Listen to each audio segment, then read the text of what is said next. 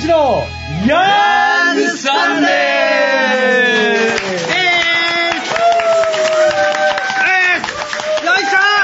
よいしょ。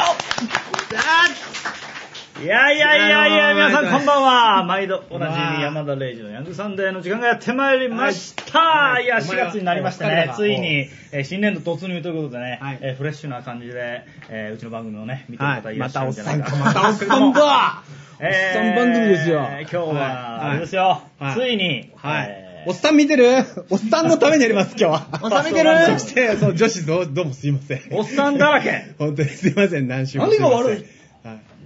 な、最近のお前のキラキラの仕方おかしいもん。やばいやばいや、もう睡眠不足で。そうだろ。なおかしいだろ。なんかもういろいろね、もう何回も見ちゃうしね。巡り合いすぎちゃったとりあえず巡り合わせの2回見てテレビ版も復習し、で、いろんな、なんか、いろんなね、あれも、あと、あの、レイさんの先週のやつも見返し、あマジか。むっちゃ好きやな、ガンダムやっぱり。いや、なんかね、いや、面白いね。あ、そう。面白いね。なんだよ、これ。はい。うん40年前のね、作品が。なんか焼けてるであまあガンダム焼け？ガンダム焼けでしょうね。ワンダム焼けですよ。うんそうなんだ日差しが紫外強いから。線強いから、え空は。ソーラーレイにやられたんじゃん。ソーラーレイにやや 焼かれたんです焼かれたんでしょおい焼かれたら滅びろよな。滅びない、滅びろよな。滅びないんだよ。ということで、えー、まあもう早速ご紹介させていただきますね。うんえー、こちらはいにお会いしますのが、はいはいえー、まあこの間白明とみこちが終わったそうばかりの、そうえー、アニメ監督安藤正臣さんです。よろしくお願いします。監督でーす。よろしくお願いします安藤監督でーす。どうも喋って大丈夫ですか？すいません。どうぞ喋って、喋って、喋って。いや、もうすごい足がいいです。喋って。なんで？バーフバリ、バーフバリ。バーフバリバーフバリ。違う、今日はその回じゃないんで。違うんですよジークジオンの方なんで。そうそうそうそうそうそう。ということで、今日はもう、あの、万全の体制でね、えー、じ、もう、ガンダムの時は呼んでくれってずっと前から言われてたから。そう富の信者と言ってはばからない。え、富野さんいなかったらアニメ監督になってないんでしょ？あ、なってないですね。なってないなってないですうん。間違いない。ま、間違いなくチルドレン。富野チルドレーもちろん。ン。うんえ、自分語りしていい番組ですか？全然いいよ。そこだけ全然、全然いいよ。喋って。もちろん。自分が言っていい番組。いい番組、いい番組。ゲストで呼んでんのに。そうそう。そう。喋んな、そうそう。そうおかしいね。どうぞ。そこだけは、あのもうこの2週のガンダム界のレイスさんのその分析は本当面白くて、おあー。やった特にあの響いたのがい、1週目でうん、あのうん、レイスさんがそのガンダム見た上での感想をん。僕も聞いてたじゃないですかでした。面白かったです。かって聞いた時うん。に、レイスさんがあのうん、ああ、面白い。ね。あうん。の、人の顔が見える作品好きなんだよって言ってたじゃないですか。まさにそこで自分あの、もともと高校時代に高校演劇部やっていてあの、それなりのね、自己顕示欲はありつつ、ん。もうちょっとこういう場面で顔をさらすの恥ずかしいぐらいな、ちょっと、複雑なね。アンビバレンスなこ感じがあるんですけどその時に、ああ、自分表に出る人間じゃないかもしれないなと思い始めた時に、うんあの、自分が表に出てないのに、内面だけをもろ出しになってるものを見ちゃったんですよ。いや、まさにそれ。それがガンダムだったんで。ますさにそれがガンダムです。だからあのほんと。いや、だってテレビとかアニメとか見てる感じじゃないもん。ずっと富野さんがいトミさん踊ってる裸で。ずっと富野さんが全裸パーティーなんだから。やだやだ。富野富野さんしかいないんだから。こんな公共放送でこんなもの見せていいんですか？だから、レーダーが効かないのは富野さんがいるからでしょ、あれ。そうです。程よく自分の自意識を、富なんだろうな。野好きやだ。富の不スキルそうそうそうそうそう。充満してるんだ。うん。なんかそのアニメというところで、うん一個ベールをかぶせてるところが、うんなんだろうな、この後の話もちょっと自分いろいろ、いろいろ考えてきましたけど、あ、本当？なんだろうな、自分の中では、あの、今回オファーを受けてから、うん。あ、アニメってなんだろうなっていう自分の中での解釈がちょっと定まった気がしたんで、ちょっと、すごいな。ほらな。ほらなまで行っちゃうんだって、ガンダムなんか見せちゃダメだって。大変なんだって。本当に。あっち行っちゃうんだから。レイさんのあっち行っなんかちゃうの巡り合い空はかなり。巡り合っちゃったもん。巡り合っちゃった？いろいろ巡り合っちゃった。巡り合っちゃった。3週ぐらいしてもう巡り合いすぎだろ、そうですよ。ずっと一緒にいてましたもんね。これ巡り合っちゃそうそうそう分かっちゃった。コロニーは大学だって言ってましたけど、はいまあおそらくそれもあるんですが、はい犯人が分かりました。犯人？コロニーが何か分かりました。そして、あの、ズム大君。はい。ジオン、ジ発音やばないですか？ズムが誰か分かりました。どのみたいな感じでね。分かりました。ズムが誰か？わかりました。そして、ズム？ザビ家が何だったのかっていうのもよく分かったんで、えー今日はそういう放送をします。そして、村上春樹の話もしまます。たーそれはするしかなぜないか。かセットなの何なの？それなぜセットかって話もしなきゃいけないんで、はいはいそうなんですよ。それはオーラバトラーの話もしなきゃいけなくなっちゃうんですよ、そしたら。え？あオーラロードが開かれちゃうんですよ、この後。俺いていいのかな？全然わかんない。それはもう今の40代のおっさんたちはもうイエーだもう来た、来たなって。ハイパー化おそうそうそうそう。オーラ力オーラ力ですから。オーラロードが開かれちゃうわけですよ、この後。だからその、オーラ、その、その前にイデオンがあるんですよね。ーああの、ガンダム、ガンダム、ガンダムイデオ。ン、ガンダムイデオ。ンザブングルダンバインダンバインって言って。あそこら辺の黒肉は任せてだから、そその、最上級が、だから、イデオンで、イデオンで相当行っちゃったな、大丈夫かなって言ったら、そんなもんじゃなかったぞ、富野はっていうのが続くわけ。だからもう、ライディーンからの、あの、その、なんていうの、オーラバトラまでの、はい流れっていうのが、まあ、凄まじくって、で、その間にあるガンダムについてだけ、いつまでも語ってんじゃねえよ、おめえら、グミンども、みたいな。俺もグミンだが、お前ら本当にグミンだなって思ってるわけだよ、富野さんは。何を言ってんの？わわかんないでしょ？だから、そわかんないの、グミン、グミンマナーだから。グミンマナーグミンマナーアニメ好きなやつは全員グミンだし、アニメを作ってるやつはグミンなんだよ。でも、グミンにも誇りがあるのだっていうのが富野スタイルだから。そ、そ、こが、まあ、あの作品のないエネルギーの中心になってるのを、まあ、見せつけられるね、今、ガンダム見てると。うん。もう長く富野信者やってると、今の話はちょっと今泣きそうなぐらいです。じゃあもう、だから、泣くとこあった？ありました。なあなあ、おっさん見てるな、おっさん。おっさん今泣いてるよな。すごいなそうだよな。富野、富野、富野大事にしろっていや、あの、今日はでも、そうそう。ポカ なんでポカンなんだよ。まあ一応ガンダムもう全部見てるというララーの話しかしねえんだ。なんだけど、まあわかりやすいようにちょっとね、はいあの、はいじゃああまりにもこの置いてけぼりだっていう人もいるんで。そう立ってよグミンだよえーそうね。頑張ろうぜ、グミンな。グミン同士頑張ろうぜ。ということで、えー今日はもう万全の体制でお送りしていきたいんですけれども、うんえーうんうんどもう行きますじゃん。そうね。あ、そうね。うん。あ、いいの？あの、ここの辺は。この辺？ララの話も。ララの話はララのララ時でいいですにしましょうよ。だね、はいあの、しみちゃん未来は抱けるって話はいいんですか？まだ未来を抱きたいって話はいいんですか？まだ。いいのしんちゃんのまだあれ、いいの？謝罪会見いいの？いや、それはあの未来が来た時にね。未来さんが来た時 何を言ってんだ？しんちゃんはとにかくもうスレッガーさんにやられたらしいんで。まあ、やられちゃうよね。そうね。で、クズはララ。ララです。僕ララです。うん。僕ララ。僕ララです僕ララでもありましたね。はいわけのわからないことを 今日はだから言ってますけれども。女子とえー20代に謝罪しつつ、シード世代に謝罪しつつ、全力で40親父に向けての放送をやります。俺たちの放送を。おっさんは泣いて女子は帰りました。いやいや、もう本当にね、その、謝もうね、そのね、来週からちょっとこびていこうと思ってる。こびるの順番があるだけなんでね。そうそうそうまあちょっとね、今日だけはちょっとね、あのね、うん。行かしてくださいよ。うん。そうなんだよ。そうなんだよ。まあ、ざっくり言いますと、はいえーガンダム劇場版、まあ、ファーストガンダムの話なんですが、そうですねあれタイトルコール大丈夫ですか？あ、じゃあ、お願いします。やらん、お前。何やってんねん、仕もう始まっ事て。るみたいな勢いやったからね。やらなあかんよ、それは、最後。あれ、ビームサーベル持ってったやらないかんよ。えー、近くで聞ける。お願いします。君は、シャア・アズナブルという男を知っているかね？巡り合い、空。でんでん、でけでけでん、シャオういや、来たー。俺の仕事8割終わった。何これ？来たー。ということでね、あのは第、第3部、うん。さあ、まあ、ファーストガンダム、事実上の完結う編ん。にして、はい。まあ、新たな物語の始まりでもあるんですけれども、うん。えーそうね。ジェザック・ベリーさん、うん。お願いします。みだからファーストガンダムなるもの全はい。43話をはい。3つに分けるというもう強引な方法でやってるせいで肝心な話をネタぶネタ振りのも部分とかをガンガン切ってるせいで初見は非常に疲れますね。これは。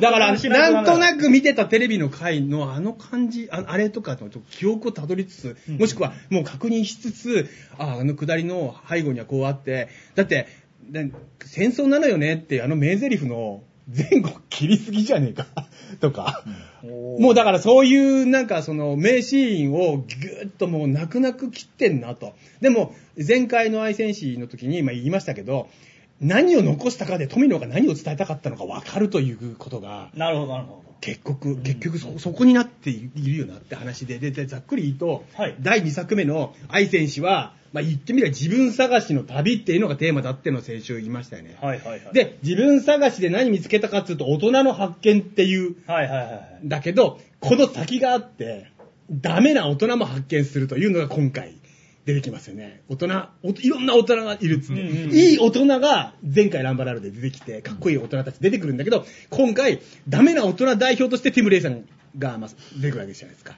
ああー、あれダメと言っちゃいます。そして、父親と切り離した時に見えてくる自分自身っていうものって、はいなんじゃいっていうのが、巡り合い空のテーマで要するに、自分って何ですかって話をはい、やってんのがこの回なんです。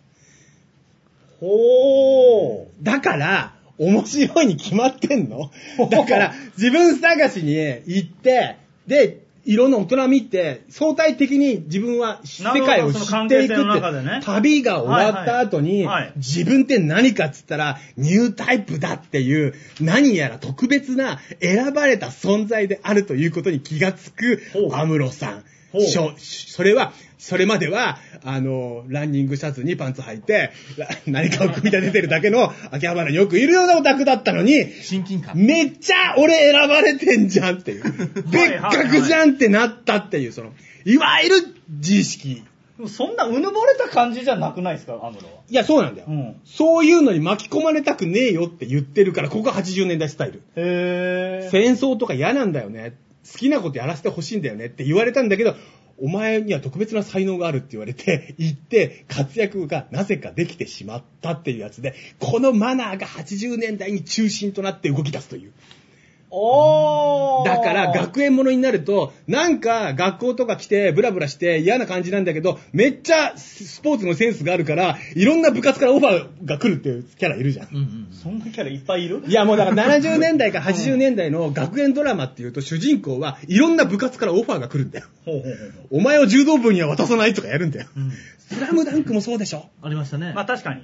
要はだから、うんまあお前でかい圧し倒的な、そうそう、うん圧倒的な何かを持っている自分っていうのはあるんだけど、誰かのために熱くなるのとかもういいっすよ。はいはいはい。それは前回言った背後にある、その学生運動の敗北もしくは太平洋戦争の敗北があって、全体のために自分が何かをするっていうのはダサいし、付き合ってらんねえっすよっていうのがある。だけど現実はそうもな言わ、あの、許してくれなくって巻き込まれていくと、何やら自分の中にあるは何かが発動して、誰かを助けて、誰かを倒して、俺って特別だっていうことに気がつくという流れになる。これはもう大きく刷り込まれる。今見てる40男の男たちの心の中に火を灯した。俺でもいけるかもしれない。これがブルーハーツにつながるわけ。おー実存主義なんだよ、実はだから。で、実存主義っていうのは、だから、お前はお前のまんまで最高だっていうやつだから、うん。そ、その、だから、そその実存主義っていうのを、主に言ってたのが段階世代なんだよ。だあの時の哲学っていうのはもう思いっきりアムロの中に入ってくる。っていうのが、まあ、巡り合い空の中に入ってって、問題はその、この罪と罰なんですよ。その後の罪と罰まで回収してる。つまりそれがちょろまつになるわけですよ、最終的には。自自意識がライジングして、俺、あの、海外せあの協力隊とか行こうと思うんだよ、とかそういう、そういうやつはちょっと待ってよ、って言って。お前、世界が俺を待ってるみたいになっちゃう。はいはいはいはいはい。とか、もしくは、その、世の中の全てを見下すという、いわゆる中二病という世界系とか言われるもののスタートになっていくという。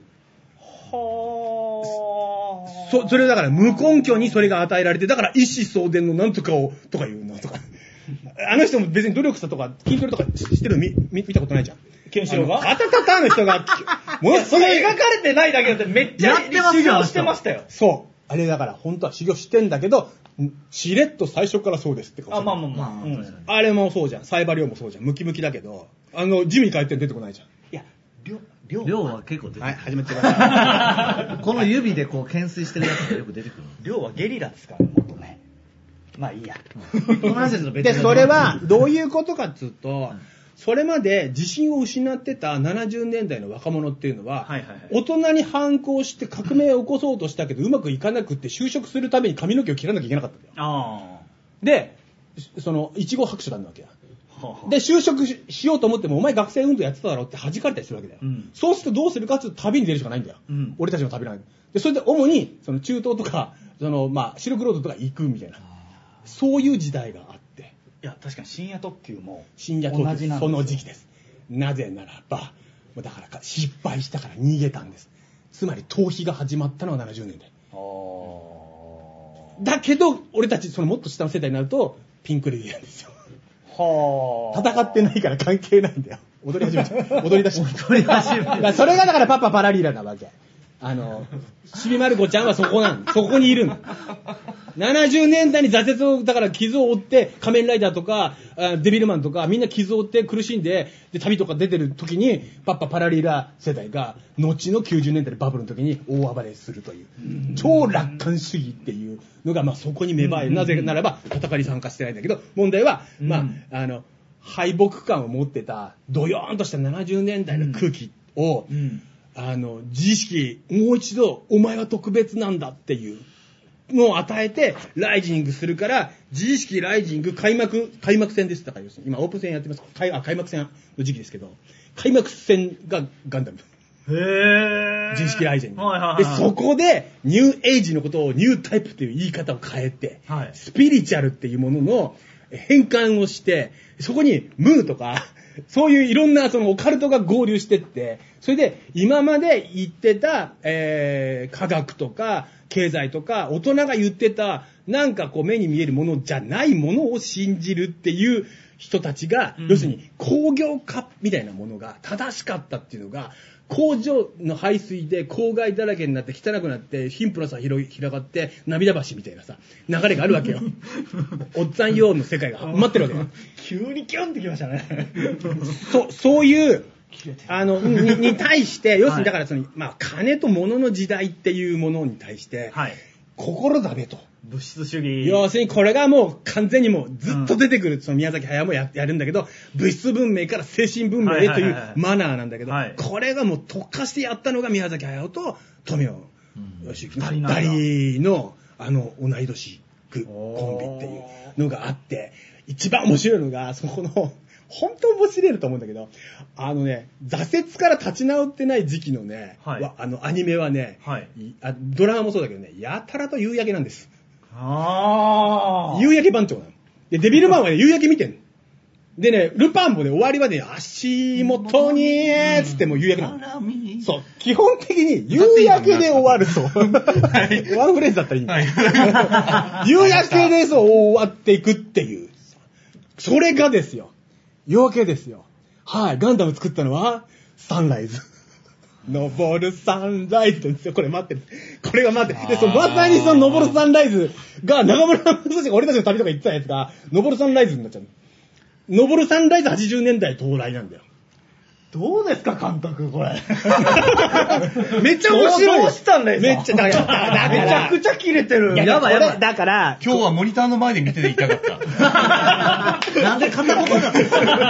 もう自分が出てることによって見返すことがちょっと自分はできないので、自意識があれなんで、ライジングしちゃってるんで。なるほどはいなるほど、ね。素晴らしい素晴らしいもうとにかくガンダムが分水嶺のエポックメイキングな。えっ、とね、まあ、その、その前後にたくさんのガンダム的なものがあるわけ。まあ、あるんだけどっていう話ね。うん。で、その中で最も直列、惑星直列が起こって、みんなの心に残ったな。それは、だから、ガンプラの要素だったり、はいセリフ回しだったり、いろんな条件が重なって、ガンダムっていうものがその代表格として残ってる。はいはいはい。でも、その周辺にたくさんガンダム的なものがつあったっていうのはもう絶対で。それはだから、なんか気の毒なのは、その、ライジング過ぎて、いでってしまうわけですよね。だから、ライジングすぎたら入れて本人だけが全裸になると、キャラクター全部が全裸になって飛んでしまいますから。レイジさん、いいよね100%わかります。そういうこと、そういうこと分かってモニターの前の何パーセントそうそうそう、は分からないですけど、分かんないけども、え何、そう、オタクで謝んなくていいんだよ。それでいいんだよ。実存主義なんだから。番組として大丈夫かなっていう。それで、それでいいんですよ。やばいやばい。そうそうそうそうそうそう。味意識。そうそうそうなんだよね。ゆっちゃったなそうそうそうそうそう。そうそうだからね これ一言でねあの書いてこなかったけど「はい。巡り合い空」って、どういう映画か産業で言えって言われたら、はい。えー戦争、はい。まあ、争いね、はい。から逃げろ。意識高い系は壊れた実の親なんかいいからインドにな学んでサンダーバードになれという映画。ではぁまさにそういうことだね。そうそうそうそう。最後だけわかんない。レイジさん、サンダーバードはちょっとわかんないです。あそれはじゃあ後半ちゃんとさなぜサンダーバードなのかっていうのはあのそうそうサンダーバードサンダーバードってイギリス貴族の末裔ですからねノーブリショーブリジュなわけですよで戦いじゃなくて救助なんですよアムロは最後何するんですか？全部言うやん、これも。言うといて。みたいなことをまあ後半でちょっと言いますよね、はい。あの、さっきね、うん。あの、さっきと今、あうん。の、うん。なんでこんなに残ってんのかなっていうので、うん。ちょっとあの本番前にうん。話したんですけど、うん。同い年なんですよ、うん。僕と安藤監督は。で、どこから入ったかっていう話で、うん。我々、まあ、35とか6とかの世代だと、うん。もう完全にその SD ガンダムとか、うん。あとその、そうですね。あれなんですよね、えー。まあ、二次創作的なナイトガンダムとか、武者ガンダムとか、そしてそうでしょ。やっぱり忘れてならないのが、コミックボンボンっていう雑誌が ボンボン派でした。ありまして、ありコレステましたね。ロン派とボンボン派に分かれてたんですよね。講談社側ね講談。そういわゆる。であれはだから本当にね、もう英才教育ですよ、ガンダムの。うん。だからこの話でいくと、はいはいはい。その前のその本当衝撃的だった、ん。ジャブローがうん。手塚治虫だった、そうそうそう。でい言ってしまえば時はそうじゃないですか。そうそう時はそう。コロコロ派は、うん。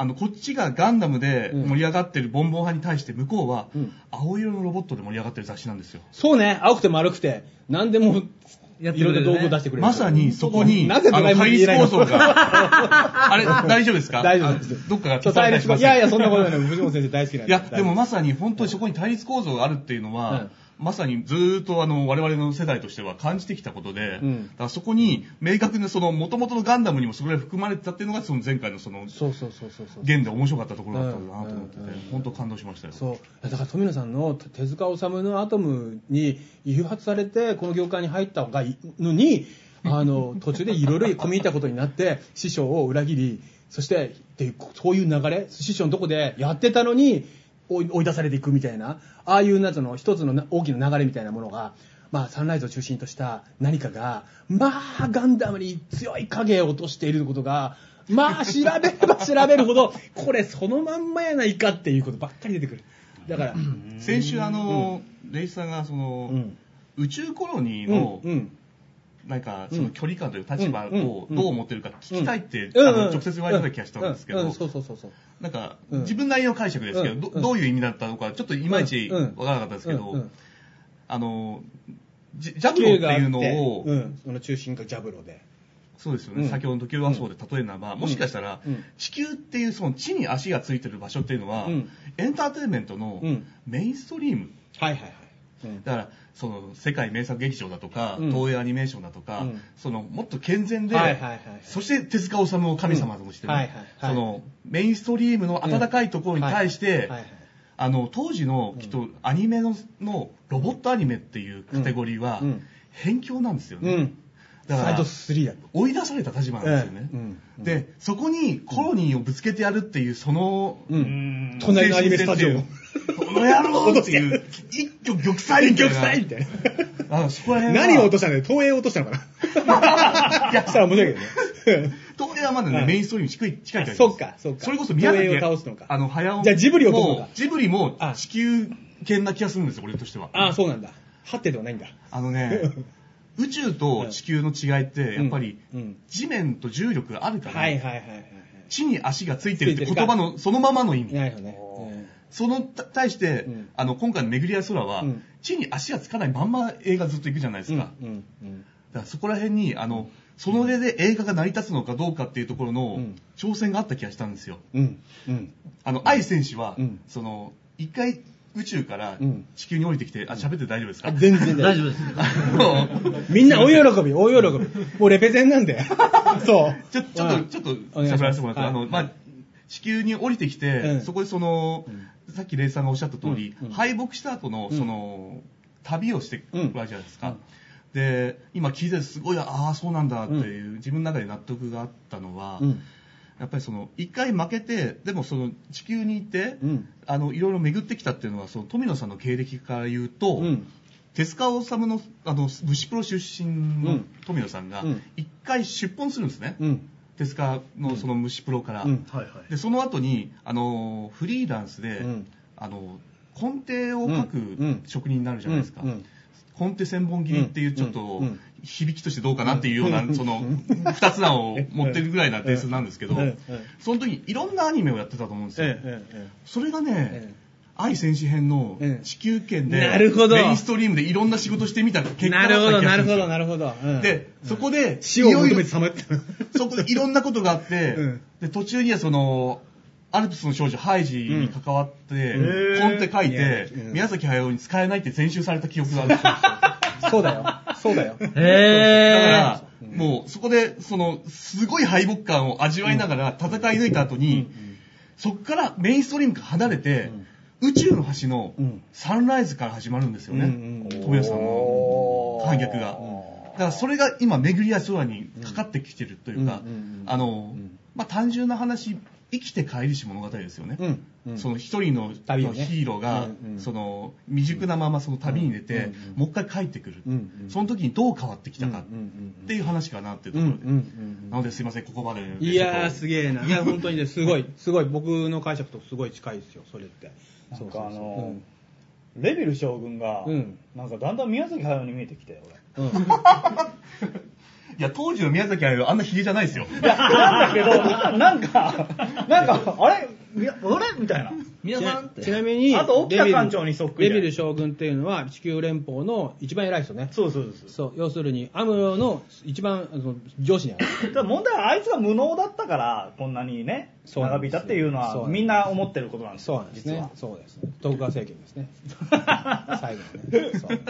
うんっていうことだね。だからその、俺、俺のそのコロニーの解釈は、じゃあ、その、後々にちょっとじゃあ言いますけれども、すごい監督に近いんですけど、はい。ちょっと違うとこもあるんで、そこのとこでちょっとま盛り上がれるかなと思うので、はいはいはい。じゃあまずですね、はい。えーまあ、そうだな、そう。ざっくりと、なんだろうな、ここの、この作品で、富野さんが、あの、どこが裸踊りなんじゃいっていうやつなんだけど、最もこれ、裸で踊ってるっていうか、その自分を晒してる部分で自分をさらけ出してる。そう。やっぱ段階世代が一番認めたくないっていうか、見せたくない部分を見せてるんだよね。ほうそれは内毛場ですね。だから、革命の名のもとに、前の世代を批判して立ち上がったくせにが。く、せに、仲良くできずに、はい。おおちうちで、内毛場を始めて、殺し合いを始めていったっていうのが、学生運動の末、末、ま、ま、末路なんだけど、それが最終的には日本赤軍になったり、まあ、浅間山荘っていうさ、陽動号で散るっていうさ、うん。だからまあ最悪の結末を迎えるんだよね、その学生が夢を見て、大人に対抗して世の中良くしようと思って立ち上がったのに、最後は内毛場で仲間同士で殺し合うっていうのは、もう仲間同士でう殺し合ってんのが、もうまさに今回のザビ家がやってることだようね。ーん。そうなのよ。つまり、あれは革命を起こそうとして最終的に内毛場で果てていくっていう話なんだよ。で、そこに、富田さんは自分自身が入らずにシャーに乗ってることによって、微妙にそういう奴らってバカだよなっていうふうに、ちょっと距離を持ってるわけ。うんだからもう、にっこり笑ってシューって飛んでくるのいつも。スーって。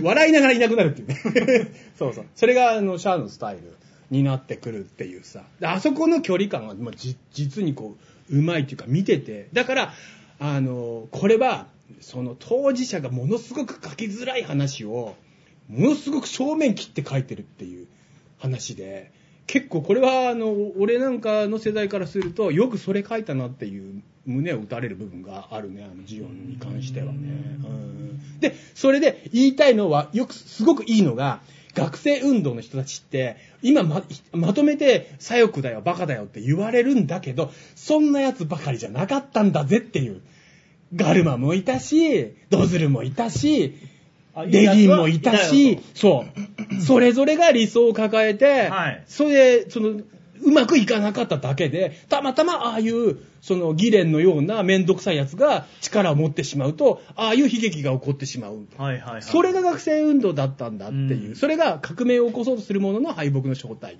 なんだみたいなことを、まあこんな子供向けアニメで思いっきり言ってる。あれ、あの、まあ、俺なんかね、うん。その学生運動とか知らないから、うん。あの、デギン皇王がうん。ギレンに、うん。ヒトラーを知ってるかみたいなこと言うじゃないですか。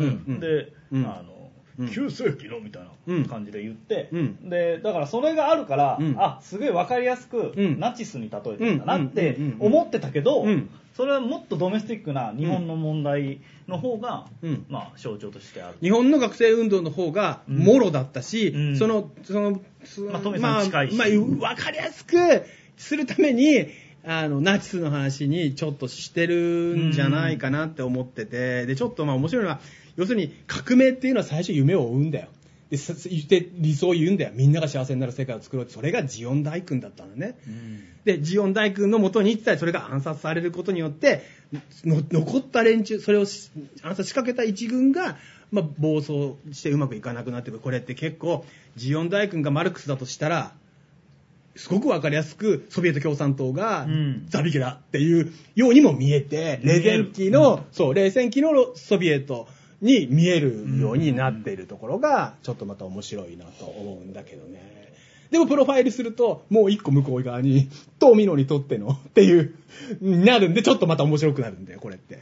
学生運動学生運動なのかな？だけではなくてそうそう、ソビエトなのかなって思いながら、そうものすごい個人的な話になっていくなっていう ところが、こう、もう、ファイルしてる、すごい、だから、その富野さんがどんどん来るわけよ、近くに。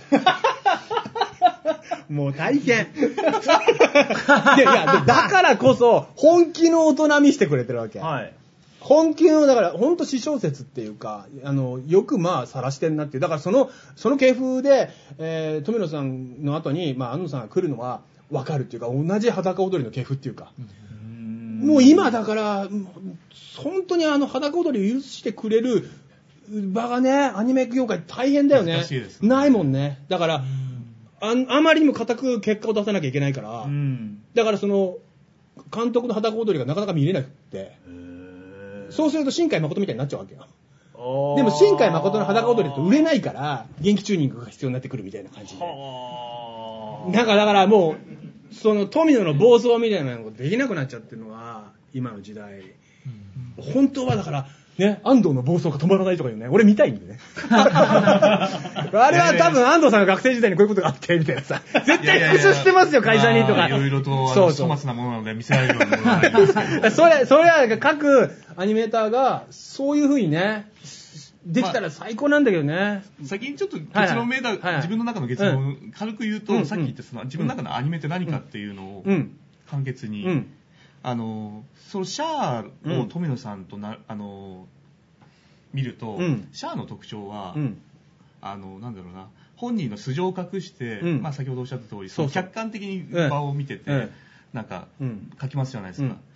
でさっき言ったみたいにその自分が憧れた理由としての自意識をうん。うまくアニメっていうフィルターを隠して出してる、うん。あ、あれってそうそう。要はそうなんだよ。アニメって、えあの富野さんにとって仮面なのかな？そうそう、本当にそう思う。うんでそう。仮面をしながら、うん。その自分どうしても仮面かぶって自分の素性を隠してるくせにそうそうそうそう。どうしようもなくシそう。ャアじゃないですか。そう、上司、そう、誰が見てもシャアなの。もう顔下半分出てるじゃないでそうすか。そうそうそう。で、あの、あの、あの声だし、あのタイトルだし、誰が見たってシャアじゃんって。自分のじあの隠してるつもりでそうそうあの自意識がバンバン行動が出てきちゃってあれっていうのがなんだろうな。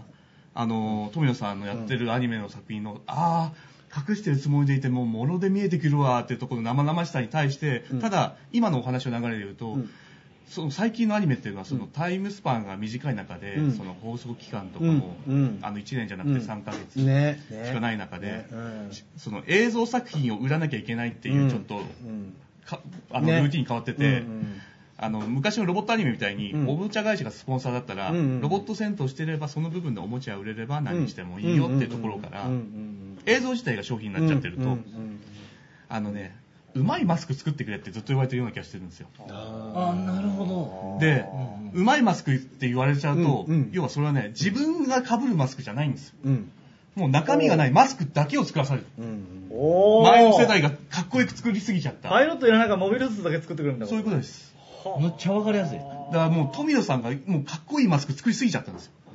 だからそれをマスクを作ってくれっていうふうに要望されちゃああもう切ない話だけどそうだね。うで自分用の一から何かそのうん。自分に合った、うん。あの自意識の隠し方の手法を一からやらせてくれないんです、うん。きっと。はあそれは限定で。あいや、言っちゃったいやいやないや、この話。ええ話やったいや、ちょっと俺思ったんだけど、そう、その、無料限定分けられるの難しくて。まあ確かに。全部今回は特にね。全部濃くなっちゃう。言いたいこといっぱいありそうぎますもんね。そうそうそうそうそう、本当そうだね。ちょっと上さん、だいぶこの、もう冒頭からだいぶこの抽象的な話に、富の論みたいになってるんで、ちょっとなんかその、巡り合い空のその流れ的なのって乗れないんですか、うんと、えっと、ライトな。ライトなね、ざっくりした流れがないと多分みんな、ん見た人はわかるんだけど、もう完全にダークナイト案件になっちゃってる。いろいろと、あの、ガンダムを知らないファンに嫌われたくないっていう。みたいになってるね。ほんとすいません。そうね。でも後半でもいいんですけど、あ、いや、でもじゃあ、ざ簡単に、うん、でもな、いいや。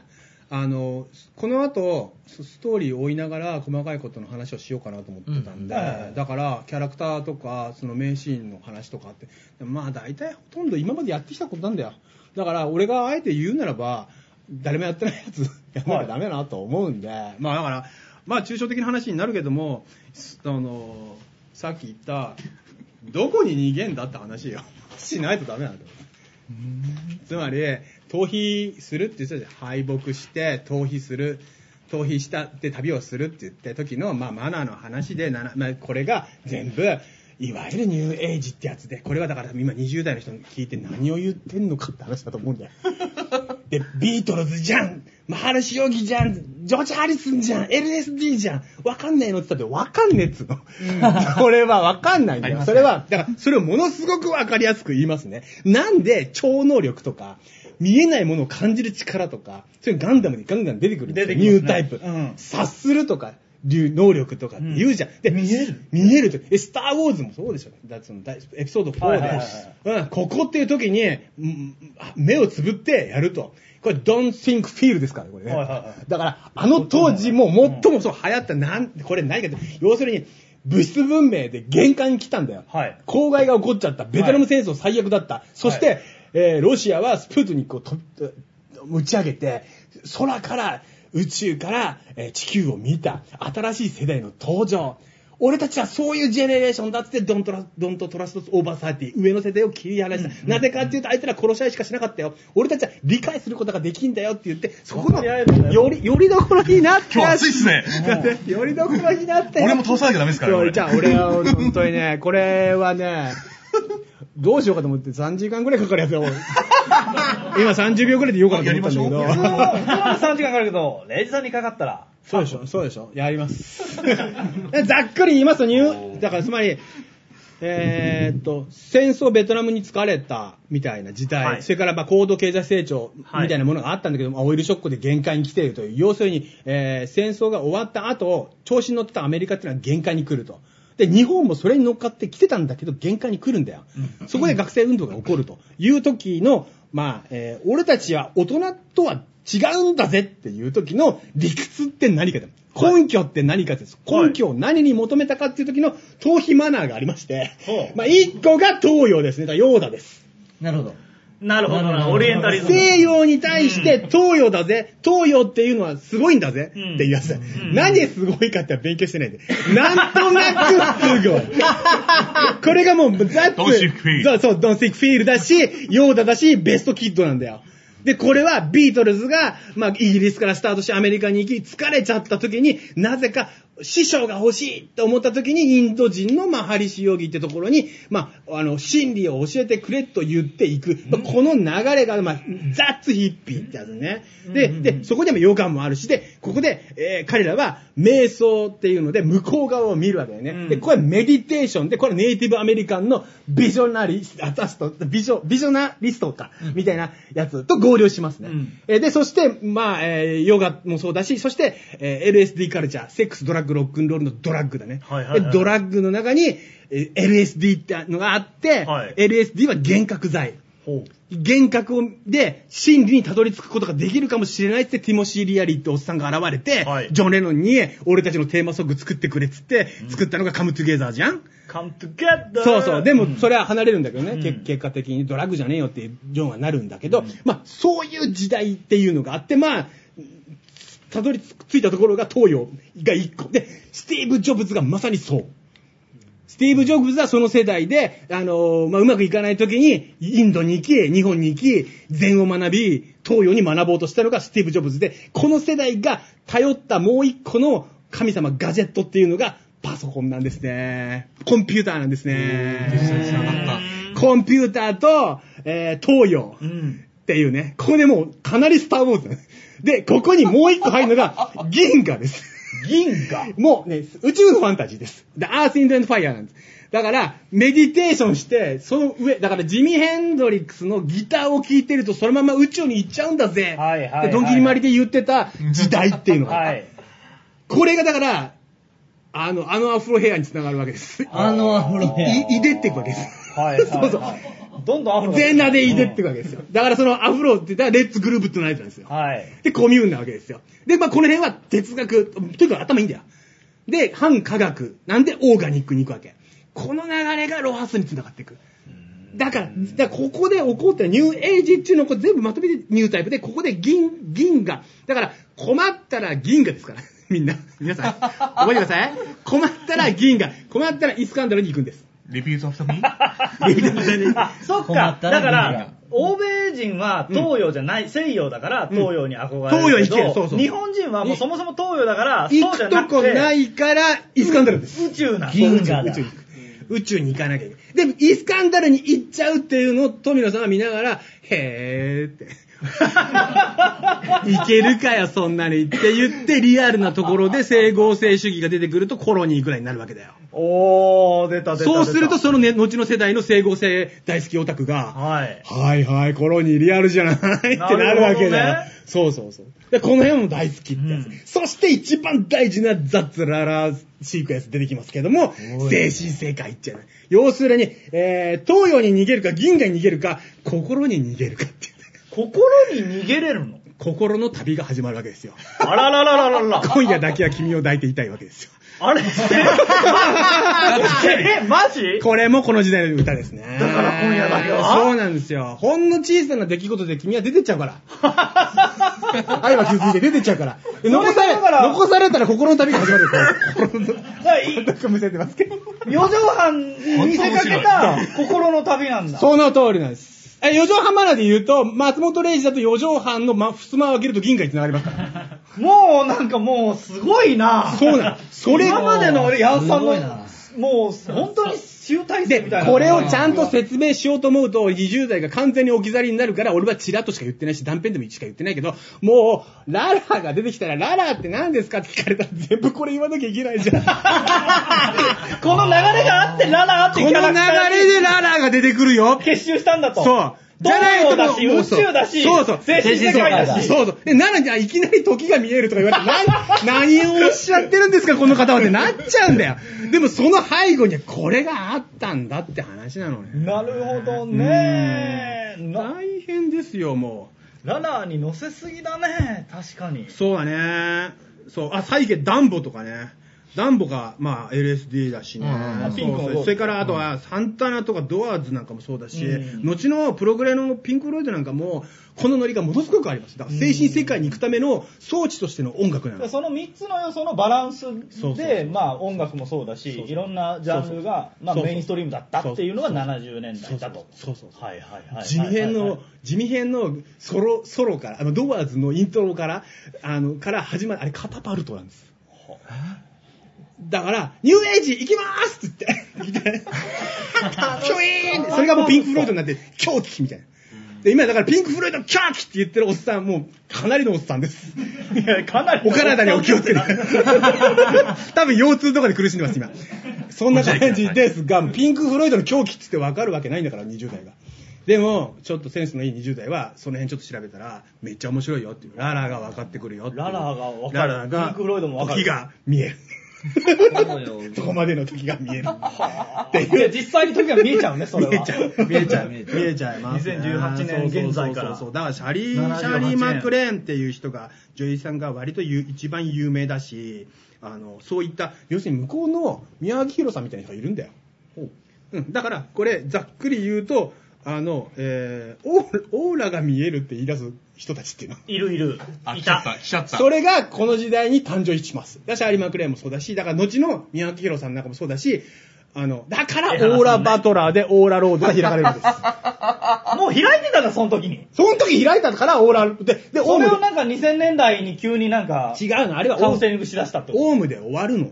オウムで終わってしまって、で、そこで、ここで面白いことになってた拡大解釈が、はいオウムによって、インド、ヨガ、やばいんじゃない？やばいんじゃないだから、うんそのオウムは、このマナーの暴走なんだよ。あ俺たちはこれで真理を知ってるから、知らない奴らに教えなければいけないっつって、これが議連になったらオウムなんですよ。こー。こに議連がうわ入る。うわうわうわ。これだから大変なところがここから始まっちゃってる。流れとして。えオーラ、だからほんとダンバイン見てりゃよかったんだよ、オウムも。アタック、アタックってやってなかったね。そう。軽く補足入れると、はいお願いしますきっとあの、その、オオウムで終わるってところのタイミングが、きっとね、あの、ガンダムクロニクルで言うと、クロニクルで喋りますよ。あの、はいはい富野信者です。はいあ 今日信者さんに来てもら富いの信者です。どうも安藤さんです。どうも。どうも、富野信者です。ありがたい孫子の話をしますと、お願いいたします。はい、我らグル、富野。ちょうどね、それの終わりの時期を、あにやってたアニメは、富野さんはビクトリーガンダムですねっていう。あー、そうなんだ。ビクトリーガンダムになると、うんあの敵の国家が明確に宗教国家になります。あだ宗教国家対ゲリラの対決になるっていう話を、確か、オウム事件の直前にやってるんですよね。そうなんだ。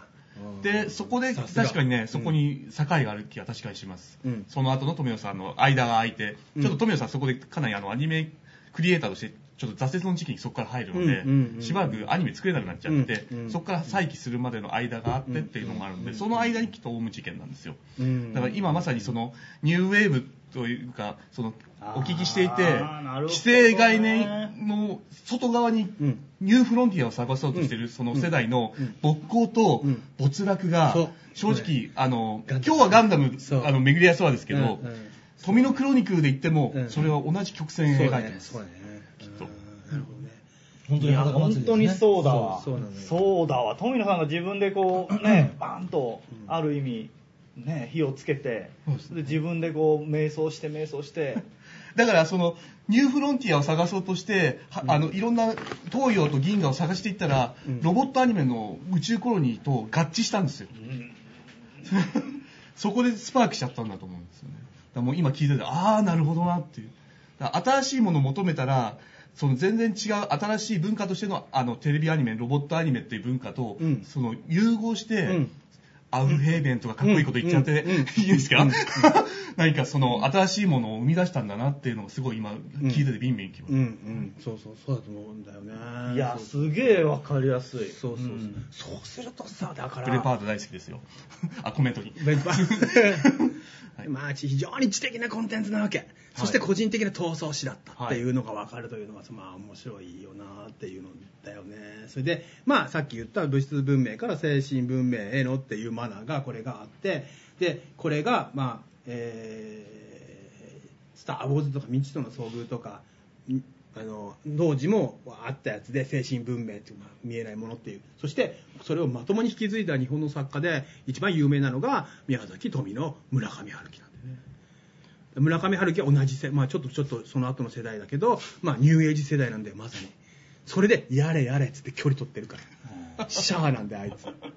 そう。でそだからそのまあね。この人、シャアなあなた大嫌いだけどあなたの大好きなシャアは村上春樹ですから。のなことはないよ。これねじゃあ後半盛り上がりましょう。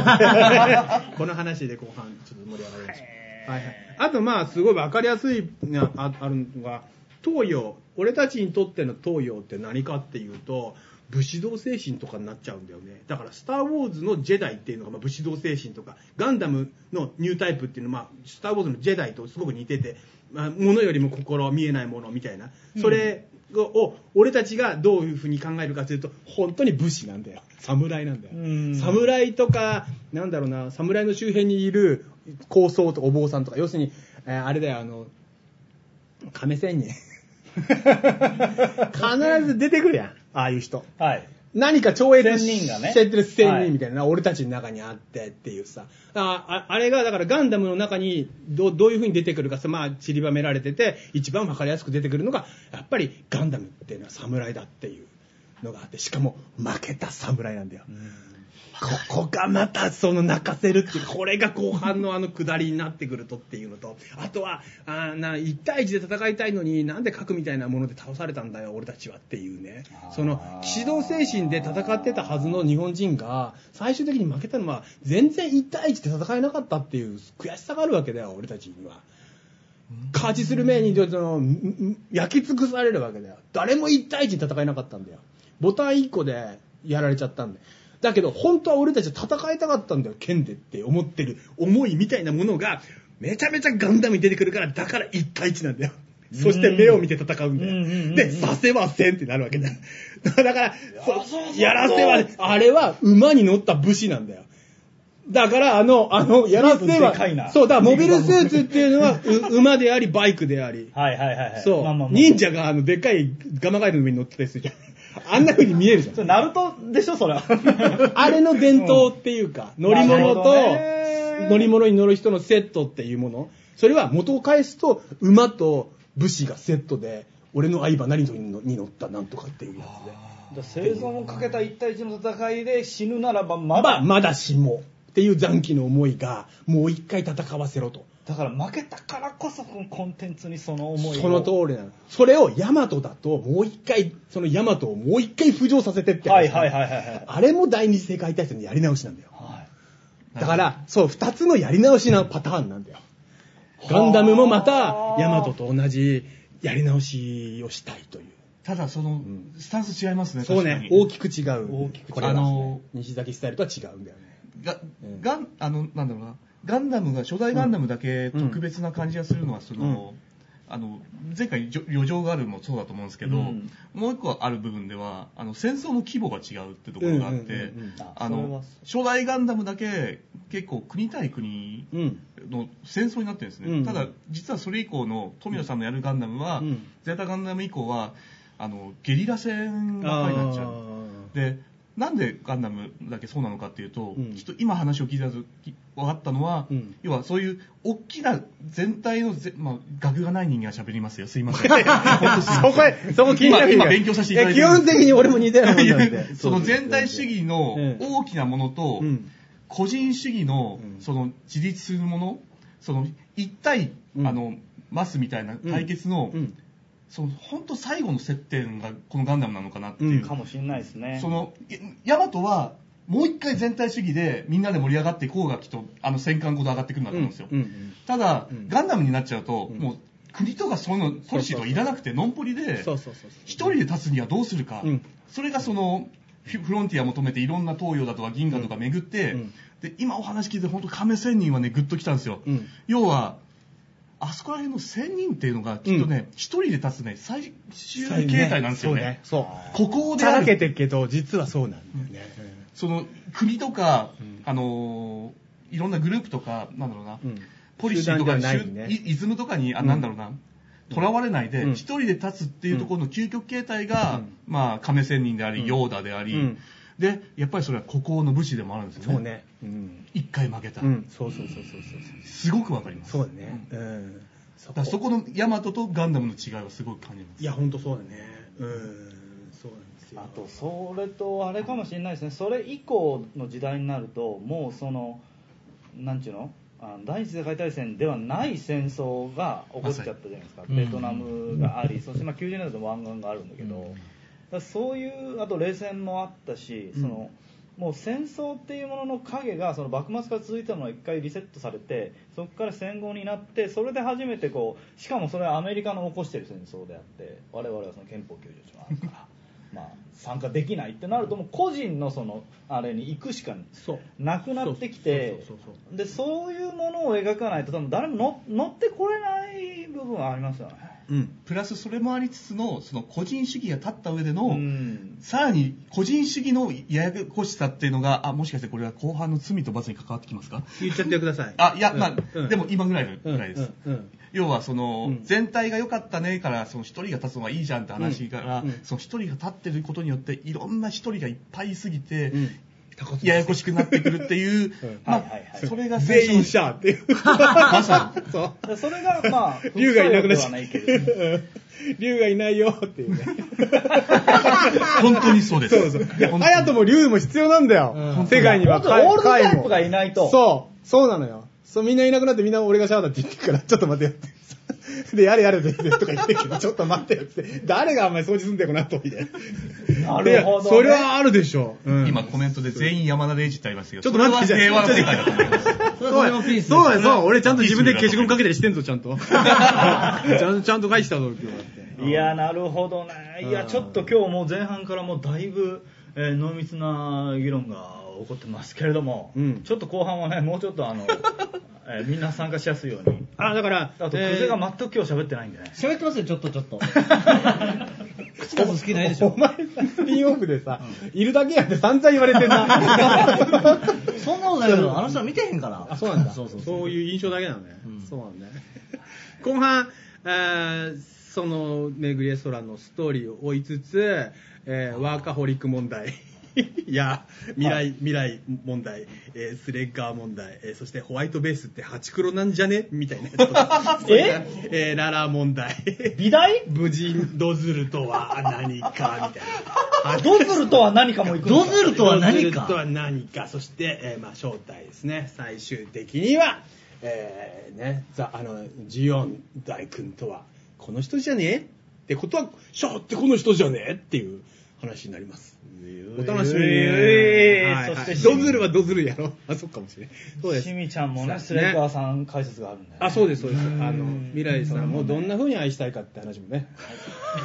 愛したいか。ということで後半行くんですけれども、えーここでちょっとだけ宣伝させてください。えーっと、このガンダム界、えー最終章を締めくくるのは、えーファーストガンダムね、あのーこの番組を見ているあなたたちですということで、えー今週の土曜日におっさんしかスピンオフやります。。もう女子来えないし。ー私が前、女子来ると思ってたのかよ。来るわけねえじゃん。今、俺も何人来てるか分かんない。でも、海のちかさん来てもいいよ。待ってますよ。えーっと、4名も来てる。え、で、女子が？女子が？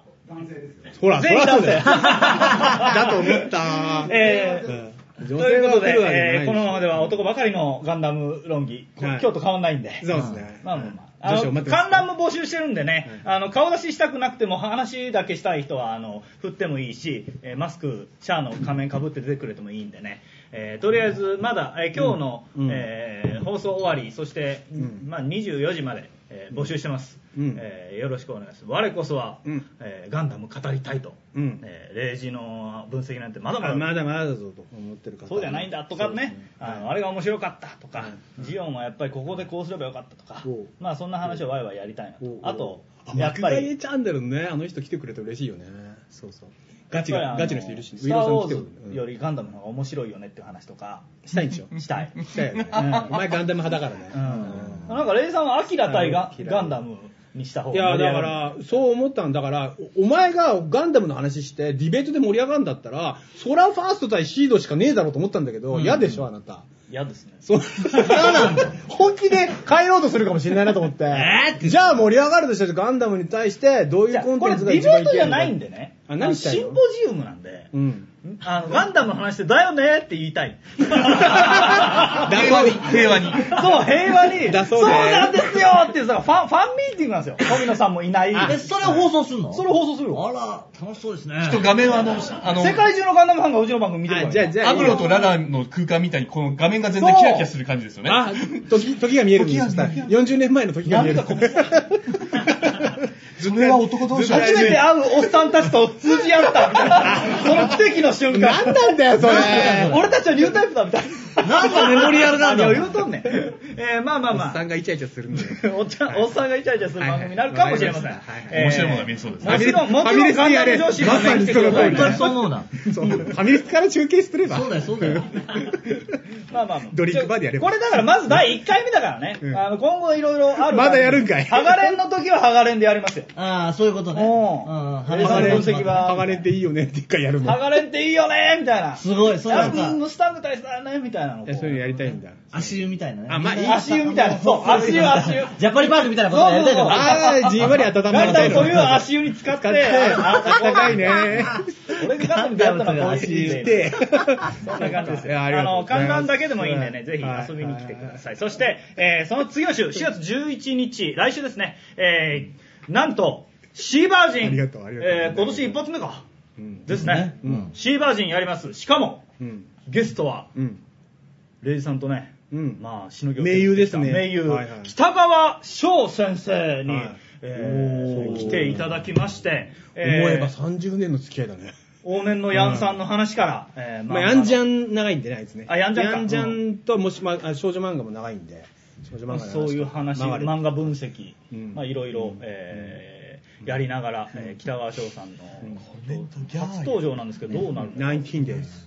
そうです。どうどう何が？結構もうガンガン喋る方って聞いてるんですけど、えー、そうだね。あの、ガンガン喋るというよりは、とにかく詳しいし、漫画に愛があるし、まあ、こんなに漫画に愛がある人、なかなかいないなってくらい、漫画に愛がある人だよ。だからまあレイジさんとは違った意味で、まあ、漫画のそう北川先生のね流のそのメソッド、そうだね秘訣なんかもちょっと聞いていきたいなという感じで、少女漫画のぜ話するよ。うん。漫も画家志望のみならず、えーうんいろんな人にご期待くださいといううことで。すごいよ。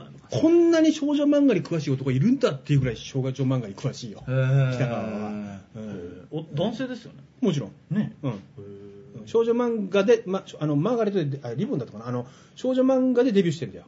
珍しいんですかね、男性が少女漫画描くっていうのは。あ、一時いたんだよ。あの、スケバンデカの人とか、うんあの、何人か。スケバンデカって少女漫画？和田真二さんは、あれは少女漫画だよ。へあの花と夢で連載してたしへへへそうそう。あと、まあ、マヤミネオさんもね、あパタリロは、ああの人ちょっとねああいう話、その、だから、一軍が、そういう一軍がいるんだけど、北川で割とガチの少女漫画を描けるうん。人だったね、当時から。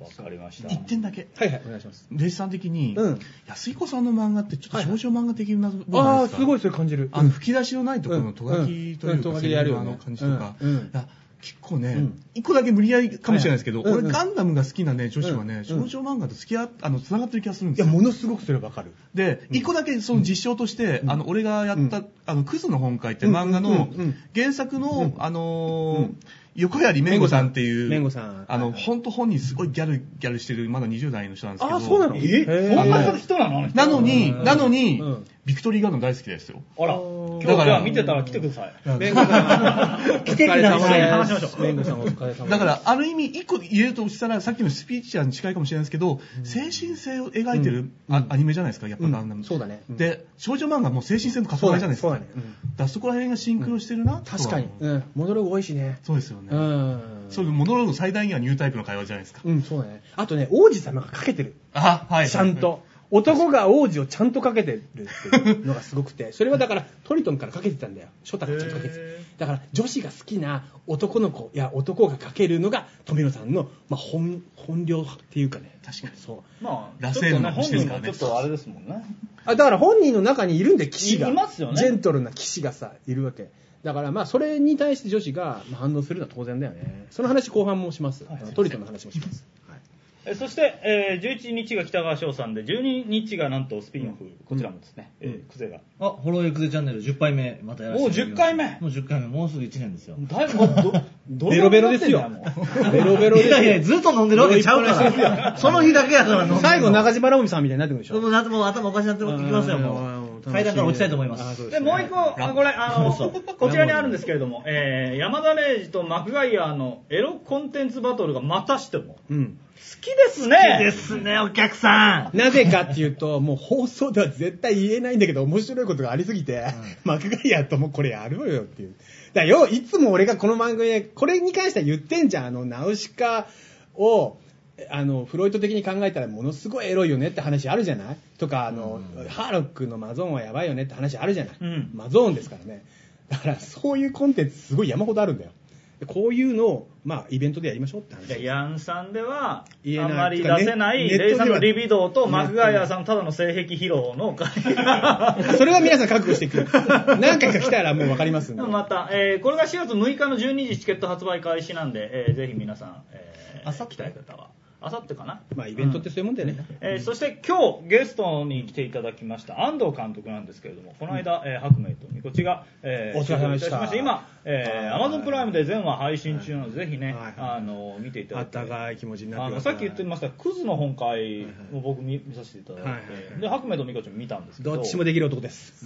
もうだってびっくりしますよどんなプレーも、どんなプレーもできますから。で 本当になんなんて言えばいいの、うんねえね競技変わっちゃってもそう。あのそれはそうでしょ。バレーボールやってた人がゲートボールやりだしたみたいな、まあ、そういうことだよね。なんかもう、ちょっと話をつなげると、だからさっき自分の中でアニメって何かって話で、はい。富野さんは仮面だって言ったじゃないですか。ああ、なるほどね。だから自分はその2つとも原作ものなので、うん仮面をかぶさせていただくっていうところの、自分はねほほほ、あの、着ぐるみ師としてのプライドがあるかもしれない。中の人のプライド。自美しか出さないけど、でも俺がやるからには最高にするぜっていう、最高のこのキャラ、着てるキャラクターを最高に見せるぜっていう。なるほどね。いいね。まあそれはちょっとあの、個性がないとも言えるかもしれないですけど。ちなみに今取り組んでる新しい作品とかってはまだ全然言えない感じで。いや、えー安藤監督も全面バックアップでね、いきうんたいなと思盛り上げましょう。今言っても企画が潰れちゃうかもしれないし。わかりました。で、白明とみこちの円盤が出るそうなので、そちらもぜひね、えーよろしくお願いします。はい、よろしくお願いします。うん。うん。ということで、いきますか。はい。えじゃあ後半に。ーじゃあ後半に行きます。はい。ガンダム、ちょっとゆっくりね、後半やっていきたいなと思ってますんで、巡り合い空で、ね。時が見えるスペシャルということで、はい。あースタラビスタあ、ベイベー。ベイベー。ウェイ